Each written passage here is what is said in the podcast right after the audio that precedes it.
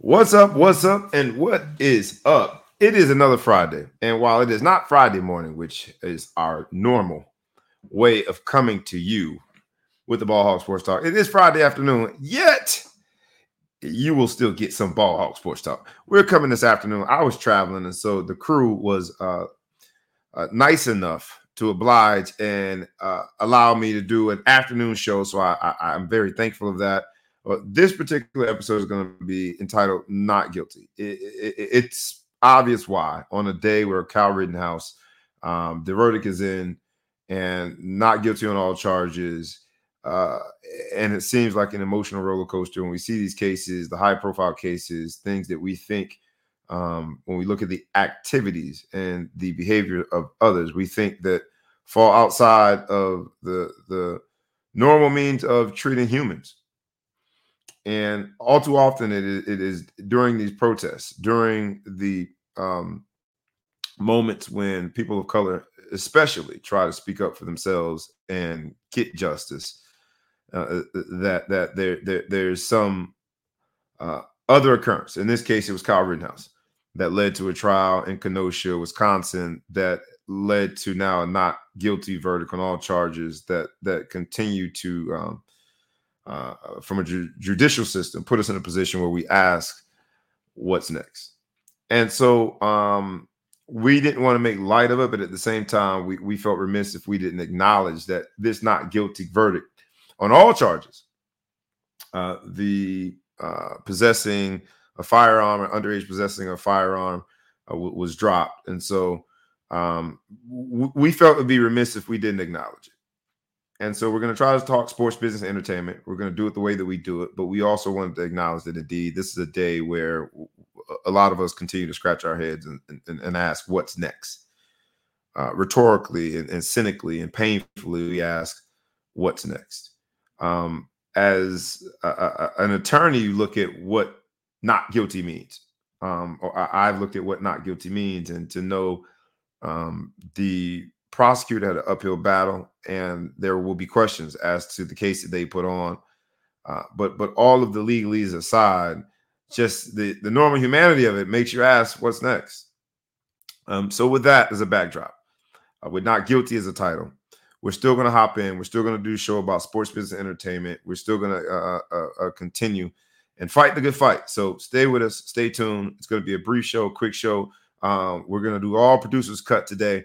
But it's still going to be the Ball Hawk Sports Talk with your boy, B Brown ESQ, a.k.a. the Ball Hawk, a.k.a. the Mile South, a.k.a. Mr. Excessive Celebration. We'd be remiss if we didn't ask you to like, comment, and share. Tag a friend, tag a foe, tag anybody that you know.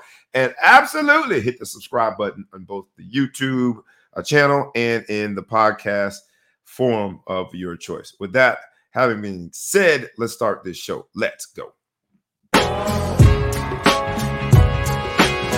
Wake up, wake up, wake up and stay woke, because this is the Ball Hawk Sports Talk with your boy B Brown ESQ, aka the Ball Hawk, aka the Mouth of the South. This is the place where sports, business, and entertainment collide, and we're gonna give it to you rough, rugged, and raw. So come get you a spoonful, like some grits with butter and salt. You know how we do it in the South, y'all. Make sure you do not get caught in your feelings. Strap on your seatbelt and enjoy the ride. Come on, let's go, go, go, go.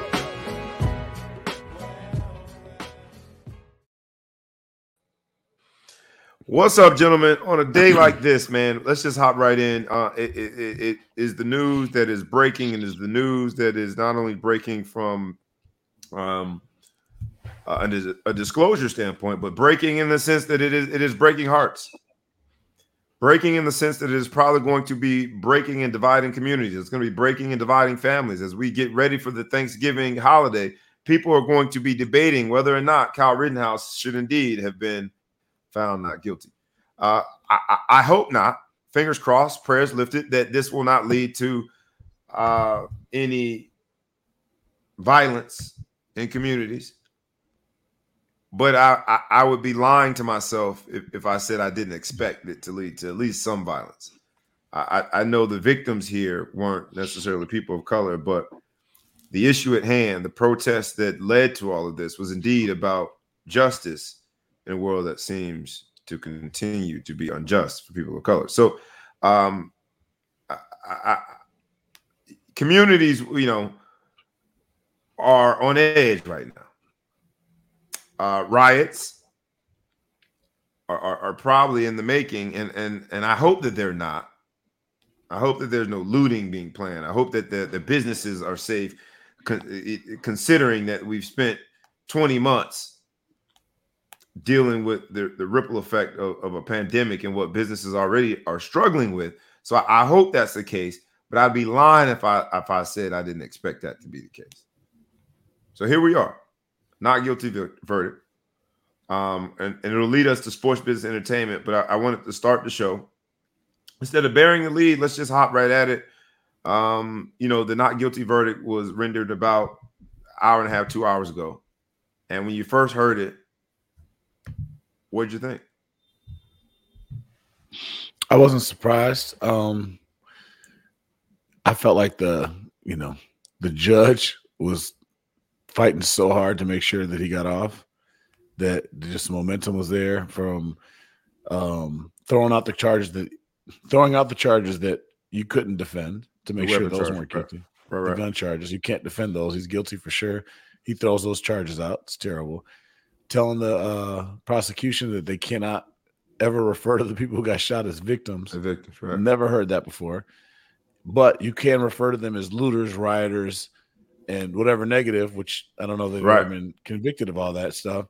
One set of terms being considered fair, yeah, and the other set of terms, that other term, the victim, considered doing that being somehow justifiable, so, which is crazy at the end of the day. So he did that. Then he didn't sequester the jury. He let them take home unprecedented. Let them take home the jury instructions and stuff to the house so they can discuss it with their loved ones. Right. And then he fawned over them at the end. He was so happy at the end. I've never heard anyone talk as long about the juries or whatever. So when you saw that and they came back, and when I heard them say that they have one verdict for everything, a consistent verdict across the board, I don't understand how the first guy personally, doesn't get called. That was more murder because the guy basically threw a beer on him and then he shot him. I don't know what happened before, so I'm not going to say that I know all the facts of the case, but it just seems weird that each and every person who got shot was considered to be self-defense. I mean, the guy basically just shot around in the air for a while. So it is what it is at this point. I'm not surprised by it. I don't think there's going to be riots for some reason. I just don't think there are. I don't know if we're rioted out. But we'll see what happens. Kyle got to be careful, though, because he's very recognizable. He's going to have to go hide in the mountains or something like that because somebody might come get him. Not me, though. That's not a threat for those listening. I'm not going to get nobody.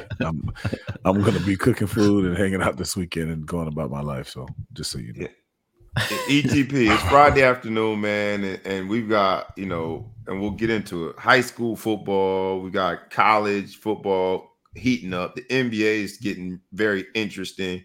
NFL is beyond the halfway point, and yet on what should be a very festive and exciting sports weekend, on this Friday afternoon, there is a not guilty verdict that is leading all of the news. It's a not guilty verdict that is on front, center, top of mind for most of us. And so when you heard not guilty, what did it make you think? How are you feeling? And it's probably not as monumental where you're like, when that verdict came out, I was in this place at that time. Right. But it is monumental enough to discuss. So I throw the same question to you. You heard not guilty, or how did it make you feel? Yeah, I mean, I guess for me, same boat, right? I'm not surprised by it. I'm not shocked by it. I don't find any pleasure one way or the other. I just sit back and think there's people that have that died in this process. And, ultimately, there's always situations like this that raise questions about gun laws and the accessibility of firearms and things of that nature that really kind of tug at the fabric of what American society is and how much, you know, the prevalence of guns and the accessibility of guns. So right. That's all, you know, regardless of your politics, there's people that die at the hands of, you know, people with firearms, and it goes fast. And I'm just disturbed by, you know, the idea that, you know, people are looking at this as, some people are looking at this as a miscarriage of justice. Other people are looking at it as, you know, the extreme upholding of justice, depending on what side of the, you know, what side of the coin you're on. But when it's all said and done, I think it's really just, it's really like a testament to our lack of commitment to humanity, right? Like, to get like super philosophical about it, we're talking about right and wrong versus, you know, what's the best way for us to govern people in a way that's going to protect ourselves and each other as citizens. And this is an instance where some people may be emboldened to walk around with AR-15s in situations where they weren't before. And then other people might feel like they need to, you know, they need to take more precautions to protect themselves, which could essentially, you know, proliferate violence. So right. I just hope that it doesn't have any, you know, long-term effects, but, you know, to your point, in the short term, I'm sure there's many people that are angry, rightfully so, and some people that are angrily unrightfully so. But all that to say, there's lives that are involved. You know, the person that got off was a kid when it happened. It was a really unfortunate situation. But at the end of the day, it's just sad. And I don't really have like a visceral or emotional reaction to it, because unfortunately gun violence is so common in so many different forms in this country that I think it's a bigger issue than the incident at hand. Right. And we'll leave it there, man. I'll just say this. And you talked about Kyle Rittenhouse being a kid, but at certain ages, I think, especially teenagers of color, we're not looked at as kids. No. I had the pleasure of listening to Bryan Stevenson, who is the inspiration behind the movie Just Mercy.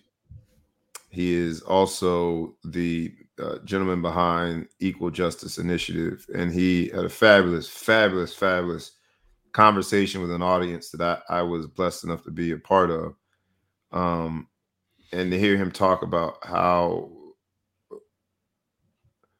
young people in certain communities have been deemed adults.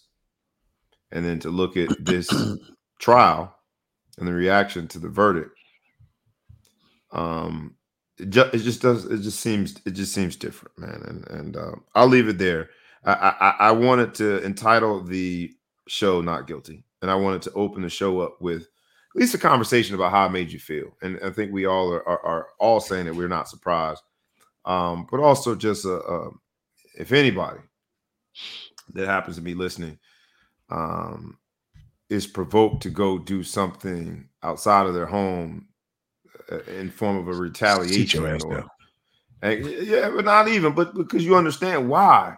But we're just going to encourage everyone to protect our communities, remain safe, and let's do more together. And then we'll leave it there. Kyle Rittenhouse has gotten a lot of attention through several networks, so we're going to go back to sports business entertainment and stay there for a while. For those of you who are in our live audience listening, first and foremost, thank you. Really appreciate the support.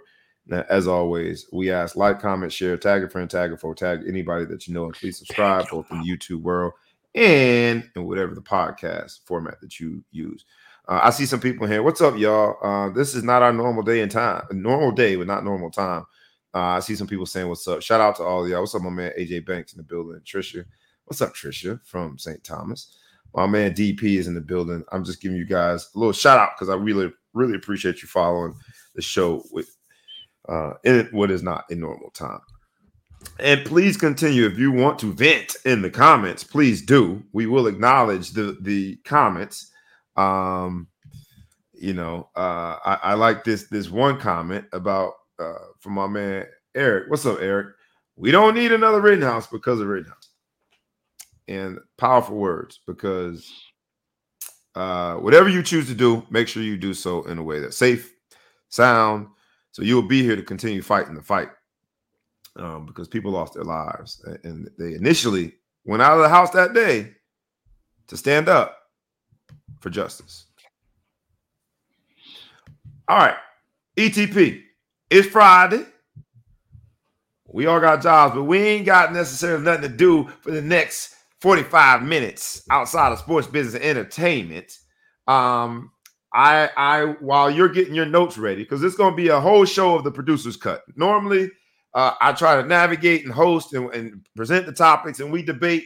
We going straight freestyle. Freestyle Friday, ETP, else the producers, the producer cut. You're going to give us the topics, and we're going to debate in real time. But while you're getting your notes ready, I the East Orange Junior Jaguars, Mighty Might, we do play the Eastern Region Championship tomorrow. Down in Bucks, Mount County, against a team, the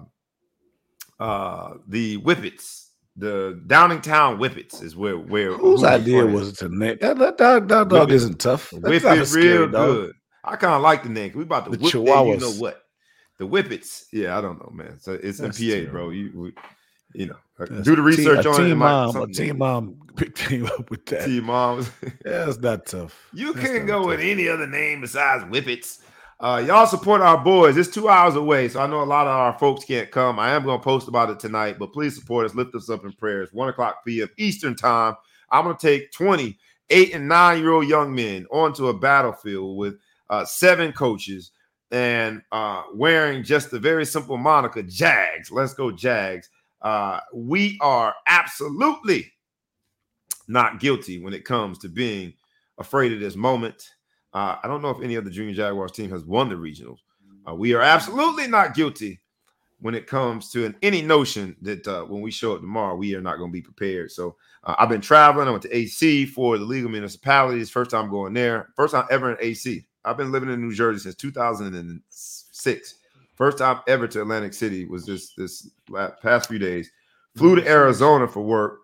Now I'm back. I'm healthy. I touched down. I'm good. Not guilty verdict is the first thing that I heard when I got off the plane, and all I could think about is getting here with you guys. So with no further ado, man, let's give them what we give. Rough, Rugged, and Raw. Sports, business, entertainment. The Ball Hawk Sports Talk. What you got for us? ETP, Elster, producer. Freestyle Friday. You control the topics, and we're going to get into some debate. What you got for us, my brother? All right, so the first topic of the day, earlier this week, the University of Washington Huskies football coach was terminated, effective immediately at the time. Terminated, hold on, how many syllables is that? Terminated. You ain't got to use no 4-syllable word to say fired. That man was fired. They fired his ass. They fired him. Fired. So why was he fired, ETP? So illegal use of the hands. I believe. Illegal use of the hands. So one of his players was penalized with an unsportsmanlike conduct. As a result, on the sideline after the player exited the field, the coach essentially looked like, based on the video, hit him over the head with the clipboard or whatever was in his hand. Your description in response, was even worse than it really was. Hit him over the head. Clipboard was in his hand as he in his helmet. In his helmet. See, the people who haven't seen the video, the visual you're getting is a guy coming down like these, like No, he didn't break the clipboard over his head, but he at basically no point he, did smacked, the he smacked the kid in his helmet. He smacked the player in his helmet and yelled at him based on his lack of discipline. So after that, he was suspended for the next game, and then the team or the organization decided that they were going to terminate him, and he essentially was given his pink slip. The team at the time, they're now 4-6. Did they win when he was gone? They're fourth in the Pac-12, and the question is, was it justified?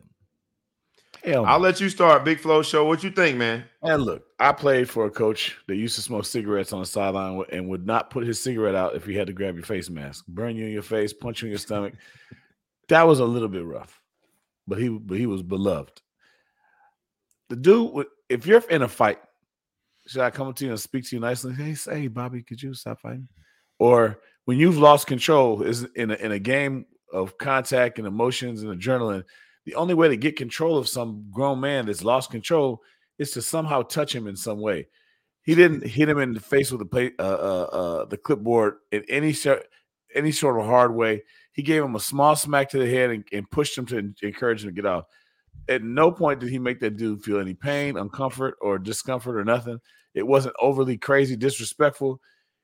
He's trying to break up the dude, get the guy's attention so he could stop. At this point, he wasn't fighting anymore, but he's trying to make it so he would just stop. Shut up, man. You just got us a penalty. I have no problem with what he did. I would have no problem with the coach doing that to my son. It wouldn't even be an issue for me. I think they got rid of him for other reasons. They were like, oh, my God, we got out. They probably saved a few $1 million by getting rid of him. But I'm embarrassed to even tell you guys to go look it up and see if somebody got fired for it. It's a shame. ETP, when you saw it, because it sounds like, as you describe it, he hit him with the clipboard. Yeah. You might be leaning towards thinking they were writing this. ETP was on the firing committee. Right. Yeah. Hit him with it's under clipboard. Review. It's under review. Do you think that there's no room for it? Because I guess we are in 2021 where if we are soft. We are a soft society. But it's a soft society to everyone. The rules are very clear. Right? Like if you are a subscriber to corporal punishment when it comes to your kids, you know you better not do it in Whole Foods. Somebody's Karen or somebody gonna call the cops on you. You better. But if you're food for less, go ahead. You're right. So that's my only thing is he knew the rules in the soft society in which we live, yet he broke the rules. So ETP, you think he was so far out of bounds that the University of Washington was right in terminating, firing that man. So I have some conflicting views on this. I will say the punishment does not fit the crime for sure. The fact it leads me to believe there was some speculation or there was previous accounts of 2019 where he had an incident as well. So it sounds like there's potentially a pattern of behavior in terms of, you know, just being overly aggressive as a coach. So I don't know what the backstory is, but the punishment definitely, if it's isolated and based on that incident, obviously you shouldn't lose your job over it. I think, you know, someone in the comments, one of the viewers, Patrick Thomas, said we got worse than that in high school. I know I definitely got worse than that in high school. And, you know, it's kind of the nature of the sport of football and the aggressiveness of it and making sure that everybody's ready to go.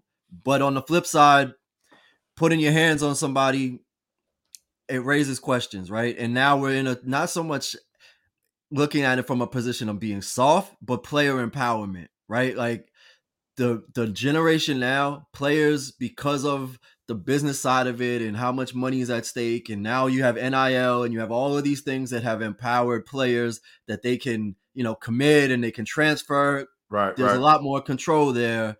And so at the end of the day, players in the past would look at the opportunity to play more as, you know, a privilege versus something that they earned and would be less inclined to speak out about it. Where now there's an empowerment, you know, and there's a power dynamic shift where players can actually say, look, I'm not here to get somebody's hands put on me. That's not what I'm here to do. In no other job does that happen, but obviously context is important. That being said, you know, at the end of the day, you're managing, you know, developing professional athletes or, you know, amateur athletes that are professionalized. Sometimes, you know, things get heated. So I don't think the punishment fits the crime, but it does raise the question of, you know, what should be acceptable, what shouldn't. But we've all been through it. If we played a sport, especially if we played football, it's an aggressive culture, and that's par for the course. So in today's court, sounds like the Big Flo Show is saying the man is not guilty. He was just doing what he needed to do in that moment. And it sounds like ETP very eloquently outlined the legalese for why the man is guilty. For me, if I'm the tiebreaker, I'm saying not guilty because thank God Johnny and Marvin Alexander, who coached the Fort Lauderdale Track Club and coached the Western Tigers. Thank God they had a little instrument of corporal punishment, a board, shall I say. And if they ever forgot the board, they would get a switch. And thank God they used to take that board at a certain angle, a certain height, and make sure I turned around and couldn't face them. and went to work on my butt so that the dust came off my rear end. That saved my life and made me make better decisions. Thank God that they did it. I don't know if I could whoop somebody in track. Y'all got on y'all barely dressed. This dude got on a helmet, shoulder pads, and everything like that. It's a violent game. Wherever you act up, that's where you're going to get it with both of them.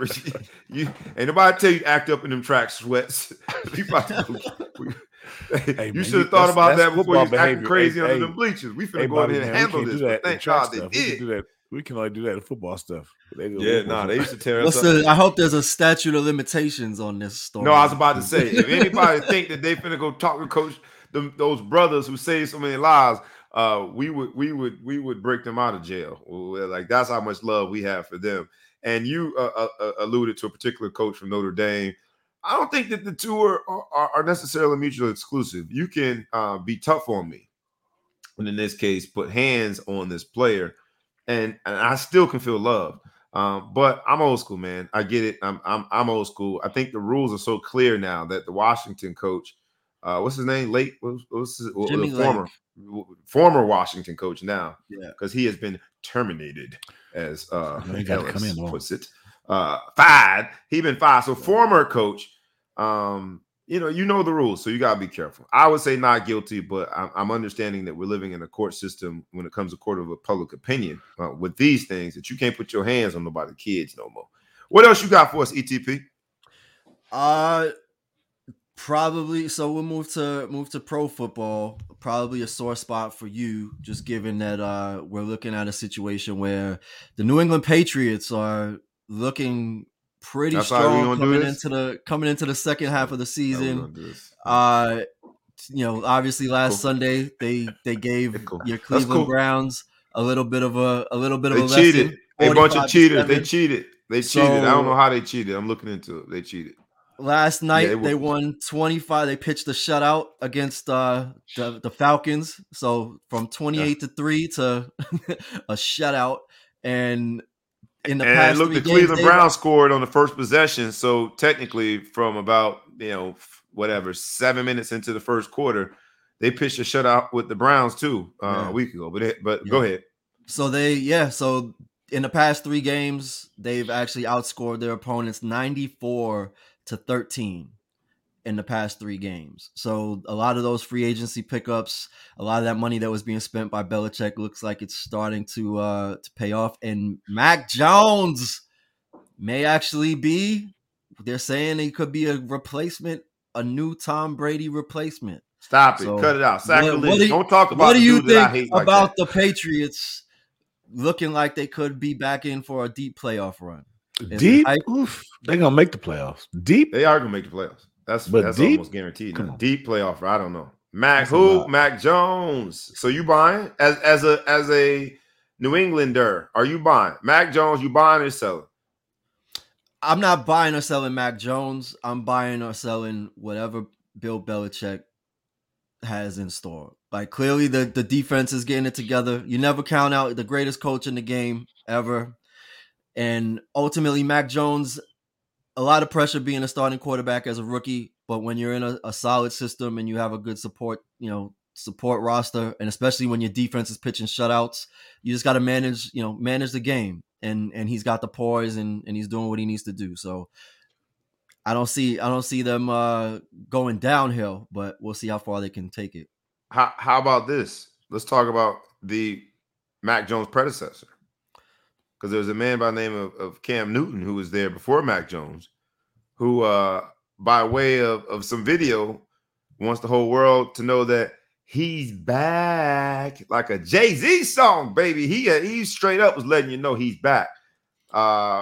We didn't even talk about it last week. We have so many topics. Sometimes we neglect to talk about ones that are exciting to us, but that is a very exciting one. Cam Newton not only came back with the Carolina Panthers, but when he came back in his very first touch of the football, he took the pigskin across the goal line and scored a touchdown. In his very second touch of the football, I think he threw a touchdown, and he has officially been deemed the starter. What do you think? Guilty or not guilty? When it comes to the case of Cam Newton, is he guilty of being Cam Newton of old and potentially taking – and Carolina looked good. taking Carolina to maybe not a deep run, but maybe to the playoffs? Or are we fooling ourselves, man? He's a shell of his old self, and he's guilty of being a has-been, done, and just trying to savor a few glimpses of what he used to be. Is Ryan back at the Carolina, or is he out? I think McCaffrey, I think, is still out. I don't know. Does he have a chance to come back? Yes. Yeah, I don't think it's season ending. I think if McCaffrey comes back, they got a chance to make a little playoff push. I'm not going to call it a run, more of a push. But I'm happy he's back, man. I'm happy. You know, Cam took a little vacation. He left the team, went away. He got his McCaffrey played last week. Anyway. Did he?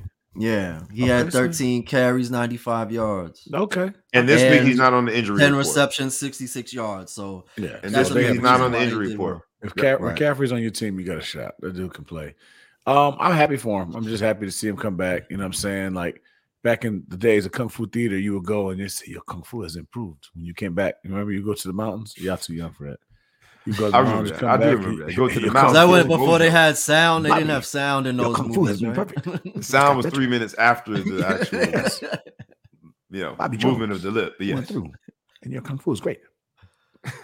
So I think he went and got his Kung Fu up, and now he came back, baby, and he's ready to go. I think that's what he's been training with your boy Odell. And were they training together? Mm-hmm. So Hollywood. He's not going to at any point be less than 6'6", 250 pounds. I guess there's that part, right? That he's going to be a physical juggernaut for any defense. But do you think he's going to have more than just glimpses of his own self, ETP? I think one, it's long overdue. He should have had a roster spot weeks ago when all these quarterbacks were getting injured. I'm glad to see that he's back. I'm glad to see that he's starting. And, you know, he's, if anything else, he's a leader in terms of what he's going to be able to deliver physically, you know, performance wise remains to be seen. I think the next couple of weeks he'll show out. He'll do some interesting things, but we'll see in 3 games, if the tape, if the other teams have kind of, get the tape on him and just show that he's lost a step.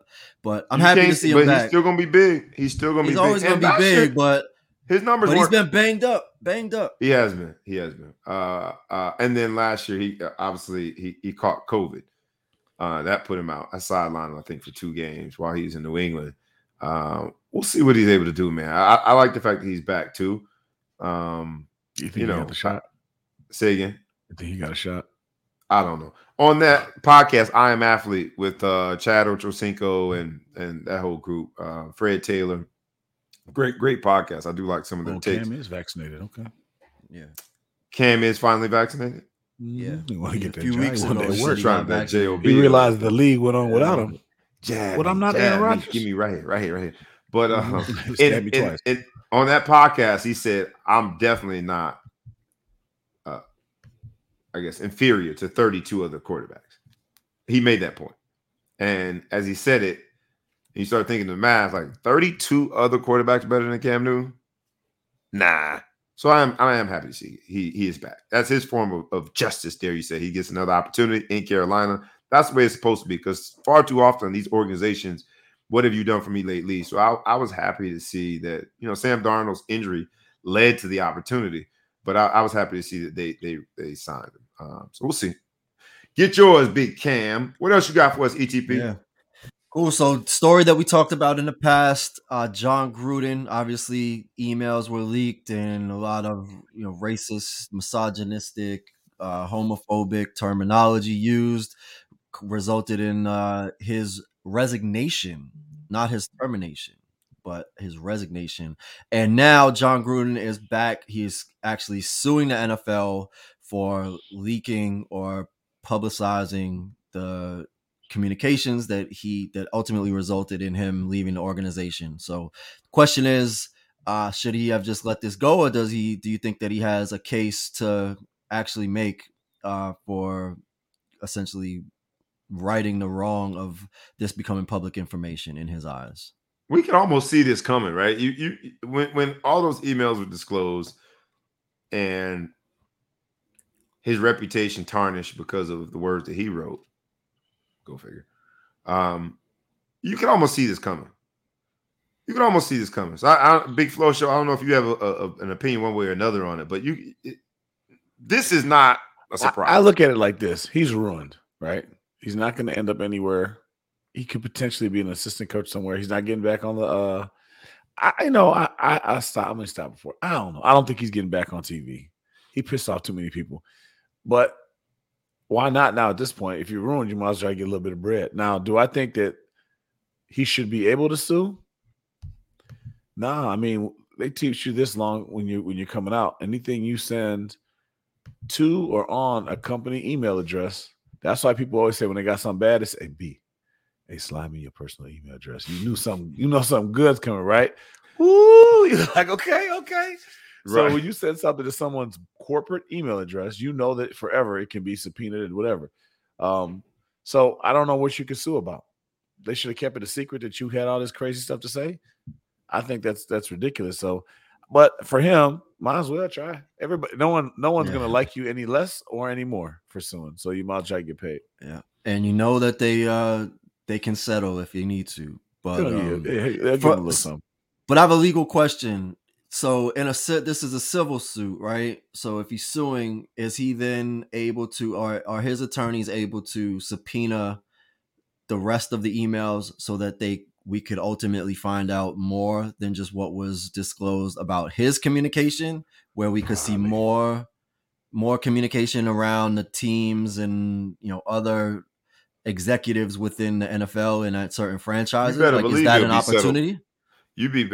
You better. Yes, I mean, so ultimately, he's gonna get a bag to never do that. Get a bag. Yeah, I was gonna say, like, they didn't want to be settled before that. Not. Yeah, you think the Colin Kaepernick proceedings inspired them to settle? Right. You talk about unveiling what could be misogynistic, racist, homophobic comments in private communications amongst owners. Yeah, that thing gonna settle in about 0.2 seconds, my brother. Mm-hmm. But you know, I'm not surprised that John Gruden is suing, and from just a purely legal standpoint, on this day of legalese, where we are picking apart the Kyle Rittenhouse verdict, not guilty, and what that really means from both a proceeding standpoint, what happened in this case, and then more generally how it makes us feel on this particular day. I would say that. You know, John Gruden probably has a strong case. Yeah, it boils down to where the disclosures came from. Like, how does the NFL have a system that is susceptible to people getting in there and getting all that information? And he's probably got a strong case, to be fair. What do you? I guess. Yeah, he's got to get it back. I mean, you just hit on the head. They can put all this other dirt out. Just pay the man. Yeah, they're gonna pay. In the court of public opinion, though. Does this make Gruden look worse, better, or neither? I don't think I think he's done. It doesn't matter. He's well done. There's nothing he can do. So it doesn't matter about that. He's not going to get his name back. And if he was, this isn't going to hurt it anymore. So I would guess, to answer your question, it's neutral. The fact that he's suing, no effect. No effect. Just because he's already too deep in the hole, basically. Yeah. If he's going to get out of that hole, this isn't if you didn't sue. Right. You could come to the cookout. Yeah, we almost let you come to the cookout, but since you sued him. We had a seat. We were so close. We had a plate wrap for you. Thought you must show up late. Mm-hmm. Instead, you want to drag this out. All right. What else you got for us, man? Let's move over to the NBA. So in NBA business news, the famous Staples Center, as Vanessa Bryant calls the house that Kobe built, is getting a new name. And all right, before you go there, thumbs up, thumbs down. Is she right? Is the Staples Center the house that Kobe built? Wait, no. Where did the old Lakers play? The Lake Show was the forum. That was the forum. Yeah, then I give Staples Center the house to Kobe. Kobe and Shaq. I mean, but Kobe. She doesn't renovated the house. He renovated it. That's true. I think Kobe renovated the house, but Shaq built that house.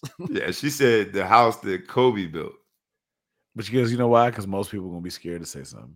Yeah, she's fine and he's dead. Can't say anything. All right. Now we can't go to LA. That West Coast tour is canceled. Right, canceled. Straight up. So what they named the new stadium? We're out. So the new name, it only cost $700 million for a 20-year naming rights. The Ball Hawk Sports Talk stadium. The greatest, the richest deal in NBA history has been secured by Crypto.com. So they pay for it in cash or in crypto?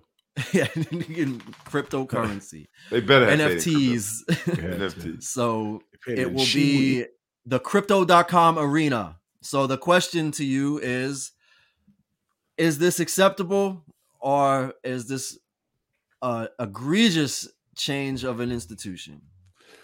Egregious for the win. It's LA, right? They start on the coast. Everything starts on the coast. It was either going to be cryptocurrency or weed.com, right? Something new and whatever, or electronic vehicles are us, something. And I think cryptocurrency is as good as anything else. And I'd like to see cryptocurrency blow because I just invested. I personally would have loved weed.com. I say they are guilty. They are guilty of not understanding the significance. And I know, like naming rights, and if you're willing to pay for something that means nothing, who am I not to take your money? But the Staples Center, I don't know.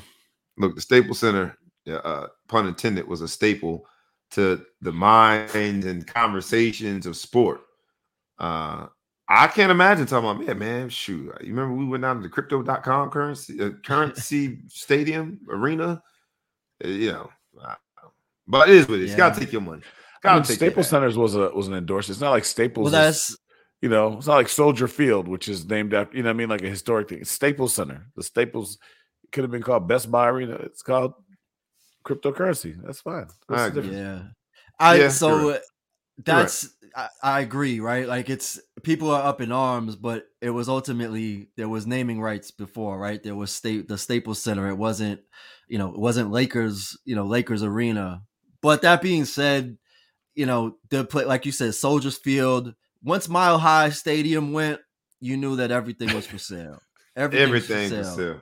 But one of the oldest parks in the country, Wrigley Field, had a brand naming rights. Wrigley Field, right? But at the same time, if Wrigley Field, that's like the original naming rights, though, no one even thinks about the gum when you think about Wrigley Field because it's been that way for. I don't think it's ever been called anything else. No. Right. So if they change it to probably the Impossible Burger, right, was probably $15 when they first got it. They're like, "I'll give you $15 to call it Wrigley Field." They're like, $15? Hey, why not? Here, Wrigley Field from now on. Yeah. So like, if they try to change it to Beyond Meat Park, then everybody's gonna freak out. A real suspect. Beyond. What else you got for CTP? All right. So on that note, so the NBA has also actually secured a deal to play 2 preseason games in the Middle East in Abu Dhabi for the first time NBA will be played in the Middle East. Road trip. That's the definition of chasing the bag, man. Abu Dhabi. How many hours? Let's look. How many hours does it take to fly? I ain't going. I'm on IR. I ain't going. They're flying. How long of a flight? Do they have grass out there? Like they got to put a stadium up for that. You play basketball on grass? Oh wait, I thought it was NFL. You said NBA. I'm sorry. 12 hours and 30 minutes. The grass courts like Wimbledon. We're gonna start playing the NBA Finals at Wimbledon. 12 hour and 30 minute flight. Blacktop. They gotta put on indoor blacktop. Why don't no one put blacktop inside? I digress. The big 3 should be played on indoor blacktop. Yeah. That's better than turning the WNBA into the big 3. I ain't going to go there. What else you got for us, ETP? Hard disagree. Yeah, what else you got? Stephen Curry. The greatest three-point shooter in the history of the ball getting thrown in a peach basket has surpassed Ray Allen for the most 3 points made ever, including regular season and playoffs, and is on track probably in the next game to beat his regular season record because he's only down by like 65 threes. So at least halftime of next game. ain't no mathematician, but that takes a lot of threes. 65. Question. Nah, 65. How many games I got left? No. He said he's gonna shoot 65 in the next game. Okay. But he's got 30. His tally for most 3-pointer, 3.3 games with more than nine or more 3-pointers is 38. He's had 38 games in his career with 9 3-pointers or more. Second place is, guess who is in second place? Me. James Harden. Oh, yeah. 9. So Ray Allen. 38 to 9? 38 to 9, second place. Steph Curry has more games with 9 or more 3-pointers than the next 5 players. Was KD up there? No. It was Harden, Dame Lillard. Because KD is largely, a lot of people consider to be the second best shooter in the NBA, wouldn't you say? Yeah, but mid-range. He's not a volume shooter when it comes to threes. So here's my question for the court. Guilty or not guilty? Is Steph Curry to blame for what I would call the destruction of half-court, sound, good shot basketball? He definitely took away the mid-range. It's either a dunk or a three. No more mid-range. Is he guilty of it, though? Because you think about, like, those numbers, there's a different narrative to those numbers. He's 100% guilty of making bad shots acceptable shots. Fair. Especially you shoot the ball and turn your back to the basket. Such an unsportsmanlike thing to do, but just because he looked like he's still 8 years old, we don't even call him on it. Like, because he's just death of the follow through. He just follows him. He runs around. Yeah. Well, shout out to Steph Curry, man. Chef Curry on. That's real heat right there. When you're in the same sentence and when the sentence is played out, you're in a better position. Not only in the same sentence, but in a better position than Ray Allen. That's saying something. That's Jesus Shuttleworth you just passed up. Yeah, almost 600 games faster. Wow. So, but at the same time, Ray Allen played in an era, at the risk of sounding old as you know what, played in an era where half-court basketball meant, right, you didn't just come over the half-court line and shoot it because nobody is guarding you. Nobody's guarding you because it's a bad shot. But Steph Curry makes them, so. It's funny because, like, Reggie Miller or Ray Allen arguably could have been doing or trying to do what Steph Curry was doing. Yeah, but they would have got benched. No, they would have gotten clotheslined. Right. This dude's like, hey man, I've been fighting to get position down. Like, you're gonna at least rotate this ball once. You're not gonna just come down here and act like I'm not on the team. I'm on the team too. Right? Imagine like John Wooden trying to look at Steph Curry's game, be like, what? He probably have a heart attack. What are you doing? Get him out of there. I want to know the first time he pulled that shot off in the game, what the coach was thinking. What are you doing? What are you doing? I mean, there were old footage, a few years back when he was taking shots and Steve Kerr was like, "No, yes." Instead, now you see Steve Kerr tapping his forehead. Let's go, baby. Right. So. All right, well, we'll take it. I guess with that, is Steph Curry the MVP? Is he in the conversation for the MVP? It's funny you said that. It's hard when people do stuff, and because I think Westbrook won the MVP when he did the triple-double record, right? Yep. When people do major milestones, you almost have to give them. If they're in the running, you almost have to just give them something. All right, come on, man. Make him the MVP. He broke the record this year. Nobody can talk. No one can hear you, man. I was laughing because I said that sounds like everybody gets a trophy. It doesn't, but it's like when somebody does it, like you get 2,000 yards rushing, you go for the Heisman. You gotta at least go to New York. You get 2,000. Yeah. Well, they're 13-2 right now. I called it Bucks Warriors in the finals. So if they go that far, it's gonna be hard to deny it. But I think Giannis is going for another campaign too. He dropped 47 on the Nets. Missed like 3 shots. All dunks. He had more points in the paint than the whole Brooklyn Nets team. He can't be stopped. It's so long. Not at all. Just duck. What else you got for us, man? ETP, because I'm a Greek freak hater, so that's why I'm trying to move on. So NCAA women's basketball, now that they are officially going to take on the branding of March Madness through the ruling or the findings of a third-party consultant that advised them to do so, they're actually expanding the field from 64 to 68, similar to the men's tournament. So the playing games, so. So they'll have the playing games to be in the field of 64, similar to the men's. So adding 4 new teams, and they actually were faster to get to 68. They started with 32 teams, I believe, in 1984, and are now at 68. So any thoughts on that? Are they still going to do that where they're playing at the men and women be playing at the same venues? That's not happening for at least another few years. They're still playing separate at separate locations. I think people are going to look back and be embarrassed a few years from now when they start doing everything the same with women and they realize that the viewership is going to be very comparable. Someone's going to be embarrassed and be like, man, I can't believe this whole time we just didn't do anything. Yeah. We expected to work. That's what I'm thinking as I hear. We're guilty of waiting way too long to do this. The quality of basketball, especially the collegiate level, for women's basketball has been sound forever. Now, we could argue until the cows come home, which we have done here on this show, when we compare NBA and WNBA. But when it comes to college basketball, no one with a rational view would say that those have been two very different products. There have been some great women basketball players. We just talked about Reggie Miller. Well, Reggie was known as somebody else's brother. Cheryl was the one. Like that.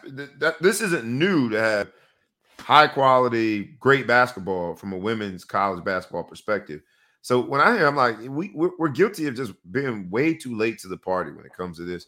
I'm happy that we're doing it. And you know, talk about reparations. There's so many women who have excelled at the collegiate level that never got an opportunity to be household names. And so that's why I like name, image, and likeness, because I think the women, pound for pound, have been mistreated even more when it comes to exploitation of college athletes. You put in the same amount of work, do the same amount of practices, you know, do you contribute to the same bottom line in terms of the institution? No, but that in itself is not the doing of the women athletes. It's because the business people, the athletic directors included, couldn't get out of their own way. They couldn't see the forest for the trees and understand that good sport will find sports fans, or vice versa. Sports fans will find good sport. We're going to go see it, right? We're going to go see it. So I just hate that we waited so long. So many generations of women in college that were great athletes didn't get the recognition and the exposure that they so justly deserved. That's what I have to say on that. Yeah. And hopefully, I mean, so this is actually good timing for NIL, right? So given this platform, you have more teams, so there could be more deals and opportunities for these women's teams or these players on the women's teams now that it's opened it up, and they're going to get more exposure through the tournament. So it's all good news. Yep. Cool. Yeah, and then we'll close out on a what's that? No, I was just going to say, for those who have been living under a rock and not being or haven't been participating in our show, NIL stands for name, image, and likeness. It is the way in which college athletes can be paid by a third-party source, and we've talked about it a lot here on the show, and we do think that the non-revenue generating sports, whether it be male or female, are going to benefit the most from that payment source. But go ahead. Cool. Yeah. And then last topic, unrelated or indirectly related to sports, hip hop artist Young Dolph obviously was visiting his hometown in Memphis, actually one of his favorite cookie bakeries, and at the time was gunned down and murdered, and obviously has sent a big set of shockwaves through the entertainment industry. A lot of artists had, a lot of athletes had relationships with him. And obviously he was known for being a strong contributor to his community and, you know, helping to raise awareness of issues in his community, but was killed yesterday. And just wanted to make sure that we've been talking about gun violence. We talked about Rittenhouse, and obviously this is a tragic story of somebody that had surpassed those challenges, but obviously gun violence permeates every part of our society. He was 36 at his death, and I didn't realize he was 36. He seemed even younger to me, but 36 is way too young to go at the hands of something so senseless. Here's my question. Guilty or not guilty? The culture, as we like to refer to it. Are we guilty of creating an environment such that the old cliche is art imitate life is like life imitate art? That rhetorical question. Is the culture guilty of creating this environment where life is trying to imitate the art, such that while it should be inexplicable to think that someone is going in their own hometown, one in which they represent very well, a young man that has a lot of both music, but more importantly, life in front of him, could be going to pick up some cookies.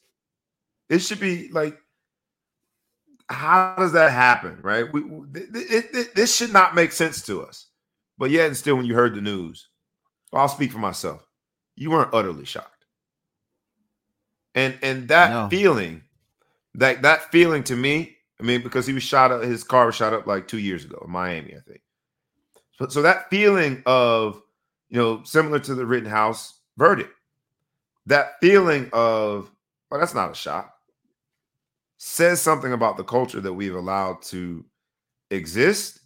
And I say we because I'm a part of the hip-hop culture. I know I don't dress the same I used to be. I think I'm still a part of hip-hop culture. You look like an old Kanye West version. Yeah, I just came off the plane, man. I was going to put on my hoodie before I did this part. We should put one of your albums on the intro. I ain't mess with you, man. But as hip-hop enthusiasts, are we guilty to have a culture that has existed, that we've allowed to continue, that suggests that Young Dolph being killed in his hometown of Memphis is anything but a surprise? I think, I mean, when you say create, I would absolutely say that this culture, the music, the, you know, entertainment side of it did not create any of this reality, right? Like, okay. This reality is created by a lot of different dynamics of, you know, systemic challenges and historic issues that have functioned in our society since it started. So I would absolutely not say created. I would say that it in many ways is validated, perpetuated, and promoted by the art forms, and, you know, the industries that profit off of it are making no attempts to change that direction. Like, there's no intention of trying to have a level of responsible media presentation around what, you know, what's being promoted, what's being glorified. And, you know, there's always this tension with the hip hop culture and music of, well, there's action movies and you see Al Pacino killing people, it's just a movie, when there's other cultures, and we don't criticize that, but there's no assumption of authenticity in those necessarily, where it is in hip-hop culture. When you have artists that come from these situations that are talking about things that are adjacent or surrounding their lifestyles, right, then it does add to some level of glorification of reality, right. Art can imitate life, and life can imitate art, right? Big Flo Show, what do you think? I mean, maybe to a small percentage, in my opinion. I mean, I think ETP hit it on the head. I mean, the mob and mafia was around well before Goodfellas, Scarface, all those type of movies that come out. Do the people do that more when the movies come out? No, I don't think. I think that it runs its course. Are there a couple goofies that are out there that I don't know, that someone starts shooting people because of the music? Maybe, you know, maybe I give my, I don't know, maybe I give our people too much credit, but people have been selling drugs and they've been in the street shooting each other long before rap music came along, right? And rap music came along and they did kind of glorify it. I think you get a lot of pretenders from there. People who try to act like they're involved in something. So I don't know nothing about Young Dolph. Unfortunately, I don't know his music at all, but you know, maybe he was somebody who perpetuated himself into a lifestyle that he really wasn't into and got shot. I could see that happening. But people have been shooting each other and killing each other since, I mean, they've been killing each other since before guns. You know, things like that's been happening. There's been a criminal element in society forever. I do think the culture makes people try to look like people who might kill somebody, but I don't know that makes you a killer.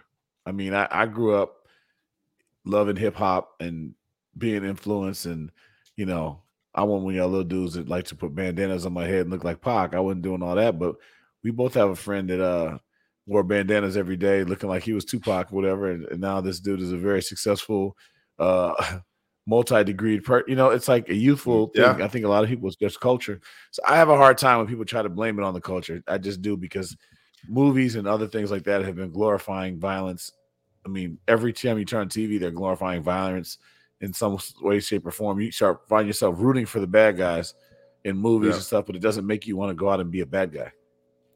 Yeah. Well, yeah, but there's a social currency, I think, of like coming from certain areas where there's more violence, where there's more crime. Like it's I guess what I was saying was, yeah, it's not creating the situation, but it's creating this social currency of like the more criminalistic, the more violent, the more hustling and illegal activities and materialism and all of the things, misogyny, all of the things that come with hip hop. As much as I love hip hop, it celebrates those elements of the culture that I do think influence how people operate.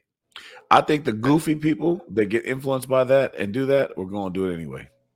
I think anybody who can listen to a rap song and decide that they want to go shoot somebody up is such a goofy that they were going to end up in that situation anyway. That's just my personal opinion. There's too many kids out here who listen to that stuff that don't do it. And the ones that would do it weren't thinking, man, you know, I was going to go to college, man. But then I heard Jay-Z talk about how he slang, and I started slanging. That dude was probably on a collision course with slanging anyway. That's just my thing. But because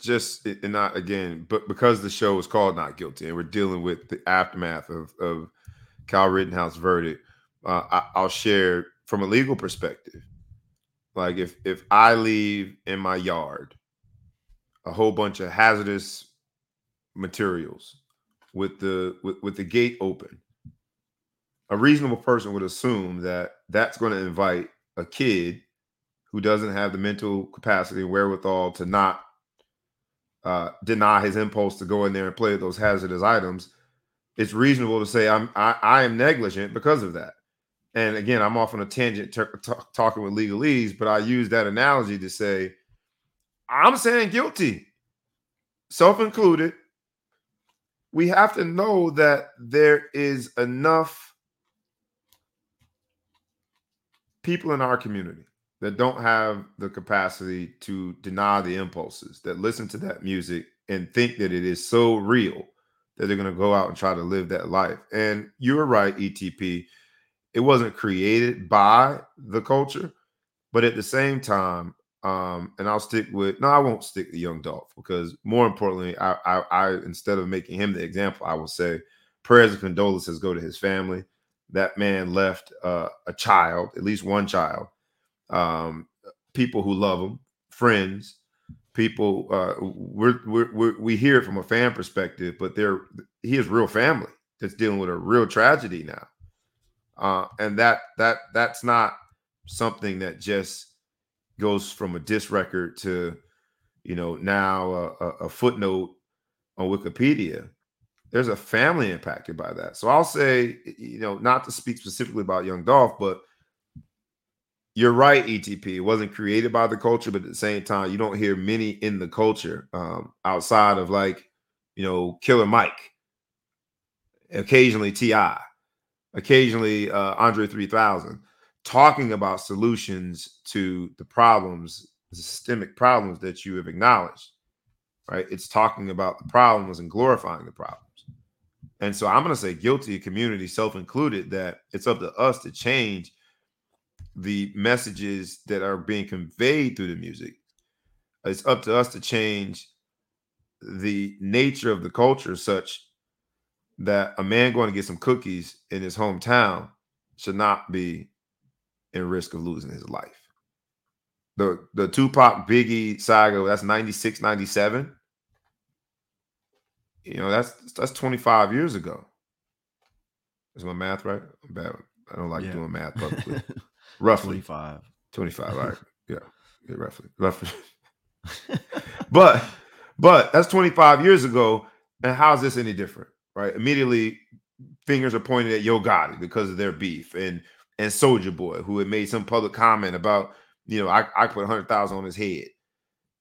Immediately goes to a figure that should be equally responsible for the platform and encouraging those who look like him that are also victims of a system that doesn't encourage education, that doesn't give the same opportunities to those in the wrong zip code or in the wrong tax bracket. The message should be a lot more positive. So I'm going to say guilty, and it's up to us to change that. And I'll let you guys respond, if you will, before we go home for the day. But we had no intentions today. This was a Freestyle Friday, ETP, the producer's cut led us. But I like where we are in terms of this topic. I don't know if you guys have any parting shots before we get out of here. Yeah, I mean, the only thing I would say to that is another key point is in Tennessee, they actually just passed legislation recently where you can carry a concealed weapon, open carry state, without a permit. So that's raising questions around gun control. And, you know, if legislation continues to be passed that loosens gun laws, do we see more issues like this? Right. Not just of celebrities, but across various communities, but very specific to Tennessee. And that's been called out as a major driving force to any new changes in terms of gun violence. Right. What do you think of, there's a Chicagoan amongst us. I mean, every summer we strap on our seatbelts and wait for the numbers to come out, knowing that Chirac, as it's been referred to, you're on mute, Reg. Well, 715 homicides this year to date. Yeah, we don't. I don't know what makes you think we wait until the summer. No, not the holidays. When I say we, like every summer, I look for the Chicago numbers because I know that they're going to be. And I'm telling you, those numbers are out in February, March, April. By the time summer's going on, they actually take vacation from that, and I don't want to make light of it, but it is so numbing how often people get killed here. What's even more numbing is how unoften you ever see anybody arrested for it. They never say the murderer of so-and-so has been caught. The only time you get caught for murder, and this is why the murder's so bad in Chicago, this is my public service address, is if you kill somebody who's somebody. So when the girl, and I'm sorry, I'm not gonna remember her name, who just came back from speaking with the founder of Obama, she got killed. They caught her like that. Jennifer Hudson's family member got killed. Caught him like that. Dwayne Wade had a family member killed. Caught him like that. Chicago don't give a damn. So it's not about the culture. It's just they don't care. The only way you're going to get in trouble is if you kill somebody who doesn't look like you or if you kill somebody who happens to be affiliated with somebody else. Other than that, let them go. Cops don't care. The government doesn't care. It doesn't matter. So they're killing people. So rap culture is not to blame for that. The people who are killing are to blame as well, but the reason the society doesn't care. They just talk about it every once in a while, but nobody cares. Well, here on the Ball Hawk Sports Talk, we do care, and I'm glad we had this topic this morning. Or it's not this morning. This is our version of this morning. It's morning somewhere, someplace. This episode is not guilty. We were initially responding to the recent verdict of the Kyle Rittenhouse Kenosha trial, and what we came to the conclusion is none of us were surprised by it, but we wanted to figure out where to go from here. And we plead with anyone who will listen to make sure that any protests in response to the verdict are just that, protests and not riots, because that is essentially how this Kyle Rittenhouse story came to be. And we just hope that everyone is safe. Protect yourself, protect yourselves, protect your family. And we'll get back to the normal time next week after the East Orange Junior Jaguars go out and win this regional championship. We appreciate everyone for tuning in. Those who are in our live audience, again, we ask you, like we ask you every week, and we ask you humbly, please like, please comment, please share, tag a friend, tag a foe, tag anybody that you know, and subscribe in both the YouTube channel, on the YouTube channel, and in the podcast space. What's up, my man Hank? Shout out 110 years, 2 days ago. The Brothers of Omega Psi Phi Fraternity Incorporated celebrated 110 years. It was our Founders Day on November 17th, 2021. We celebrated 110 years as we were founded in 1911 on November 17th. I would be remiss if I didn't say that. Route to the Q's. Join us next week. It's the Ball Hawk Sports Talk with your boy, B Brown ESQ, a.k.a. the Ball Hawk, a.k.a. the Mouth of South, a.k.a. Mr. Excessive Celebration, a.k.a. Breezy.